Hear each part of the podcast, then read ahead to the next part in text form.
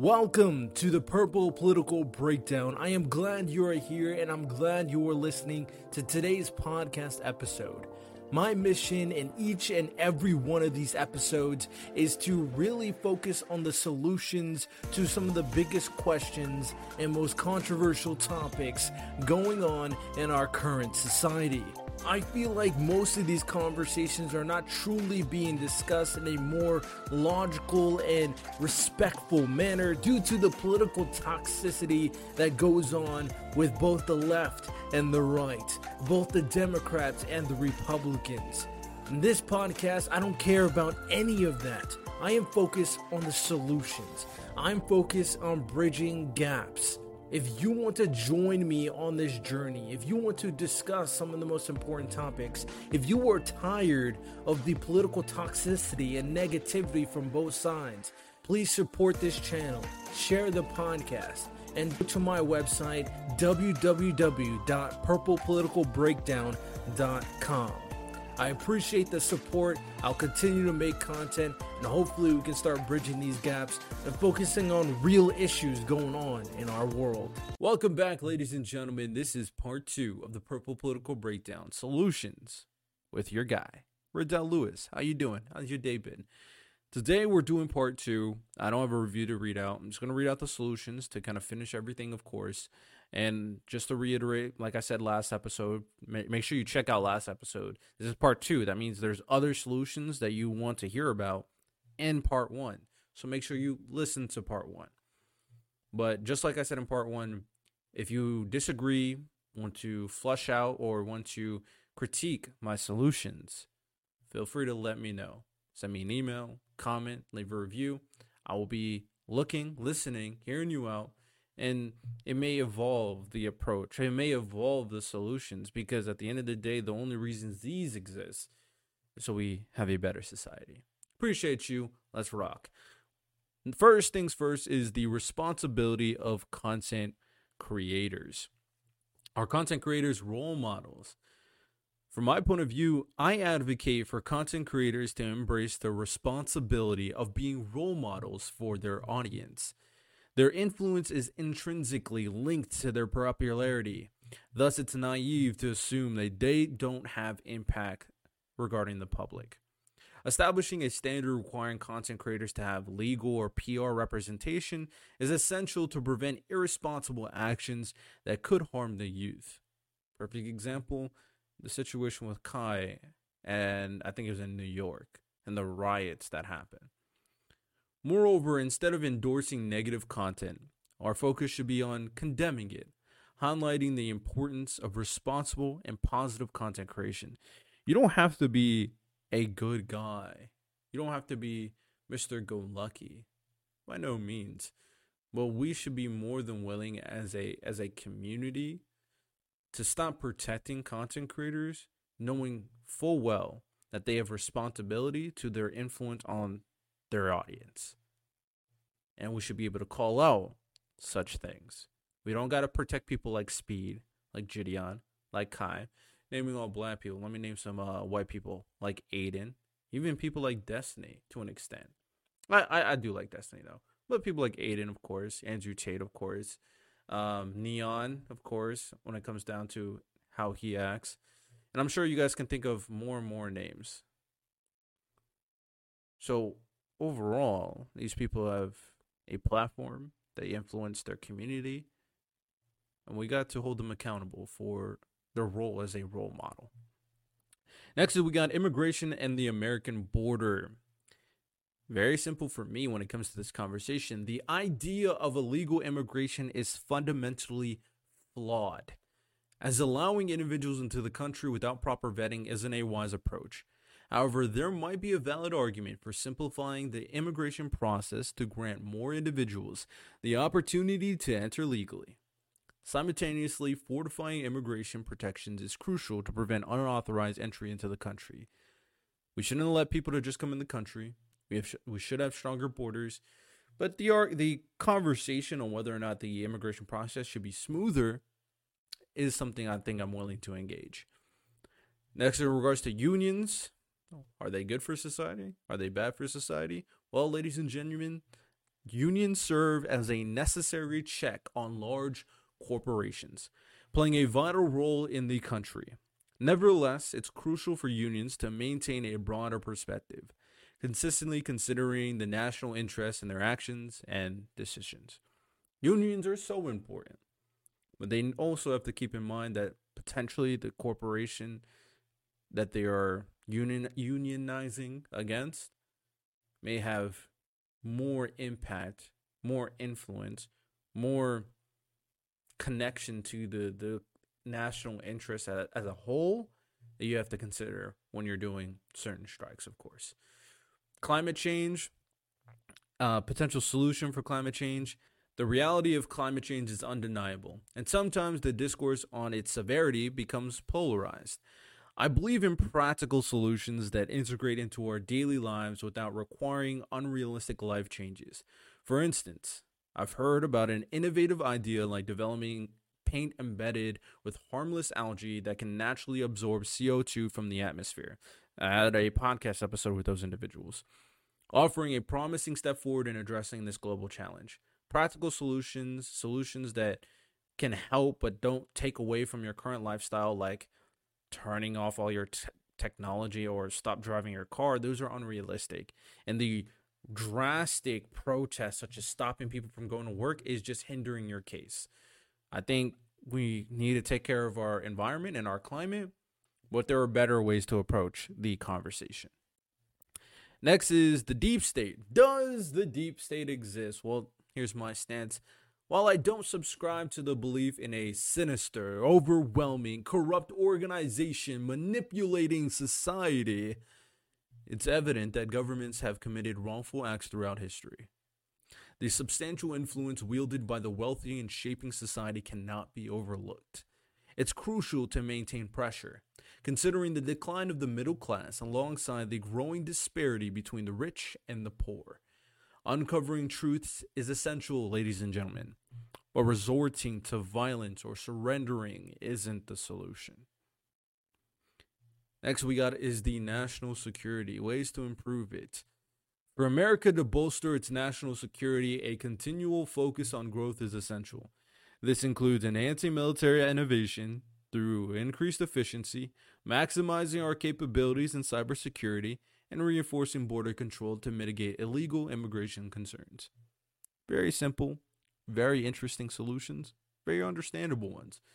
Mental health and drugs. This is a conversation I always go back and forth in terms of the use of medication to fix your mental well-being.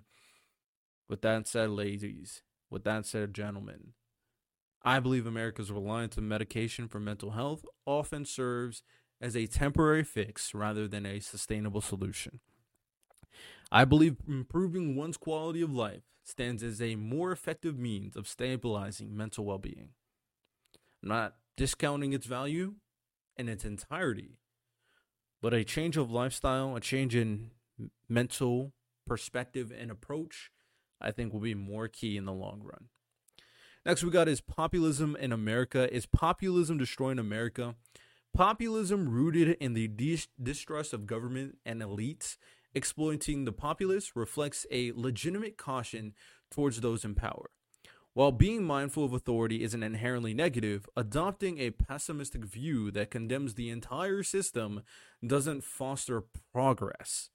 In truth, it can lead to stagnation and in extreme cases, regression, as seen in instances like the events of January 6th, which was not beneficial for our society. Next, we got the influence of the minority population, a epiphany that I had in regards to the power of the minority. I had a fascinating realization about the profound influence of the minority, an often underestimated segment of the population. Despite appearing small, they hold significant importance in our society. Their influence, active participation, and support often lead the charge for change, while the majority typically follows suit only after being swayed by their conviction. Every movement that you can think of started with that minority population, a minority group that wanted to stand up against the status quo. So never discount the minority population.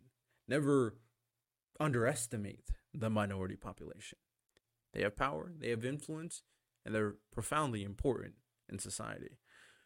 Next, we got the potential conflict between people. Conflict resolution, especially regarding political tension. For me, the most effective approach to communication involves seeking common ground, even amidst political differences.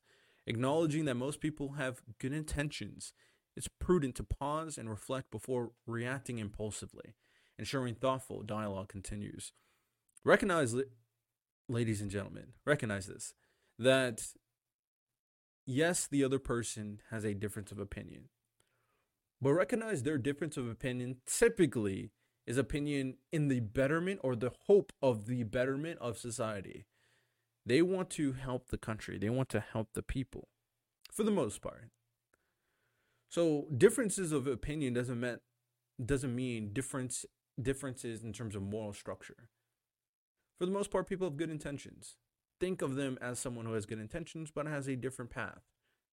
And then you'll be able to engage in discourse a lot more easily. Next is the Israel and Palestine conflict. How do we solve it?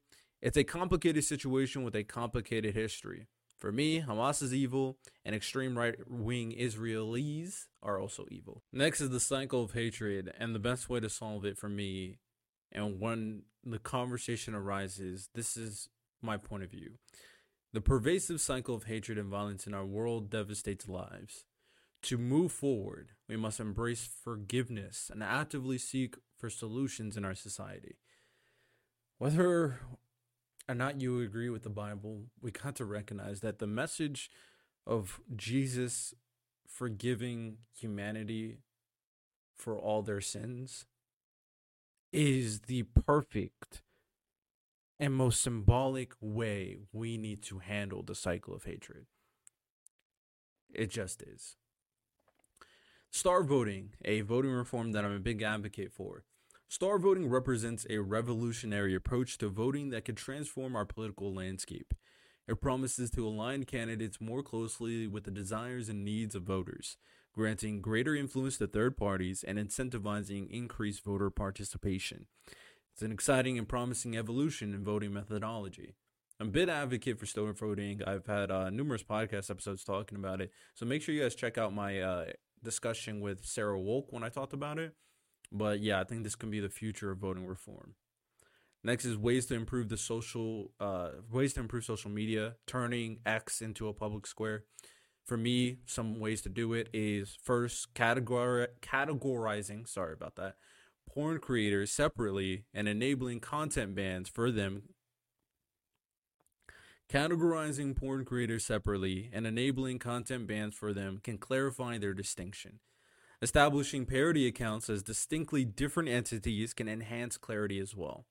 Additionally, creating a child-teen version of social media can offer a safe environment for young users to engage with their friends on social media. All of them would be great to ensuring that we have a more conducive environment for public discourse. If I want to ban porn content, I should just click one tab and go like ban all porn content, and I'd never see that ever again. When it comes to parodies, I also should be able to ban parody accounts too, to be honest. But at the very least, when I'm on my timeline, I shouldn't have to question whether or not this is real.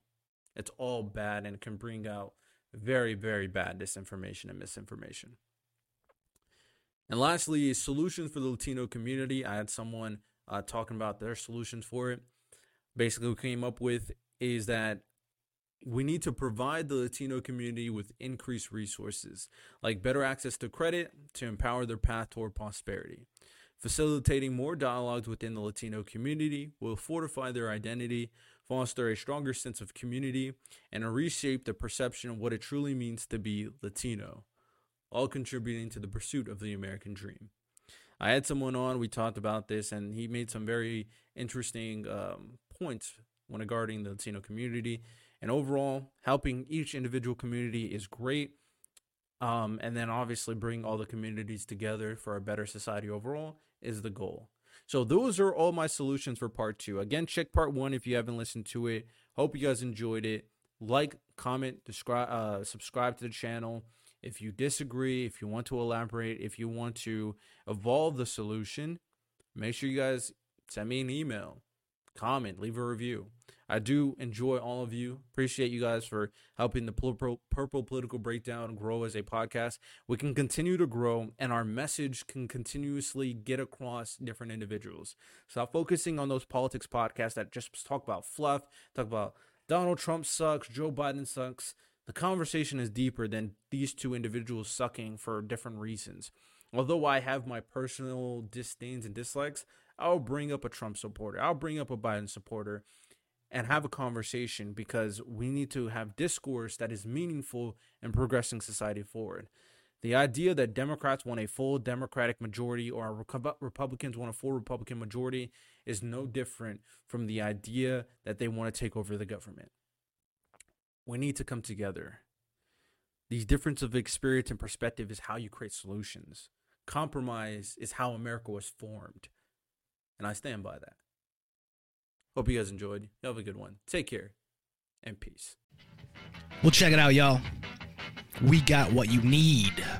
We're all living in apartments, condos, vans. Well, dude, even you can have a studio in a box. Yes, we can help you with that right here at Blind Knowledge. We work on your budget and we figure out your measurements. We'll get you the best sound for the best price. Let me know, 877-237-1143. Or at blindknowledge.com. Yep.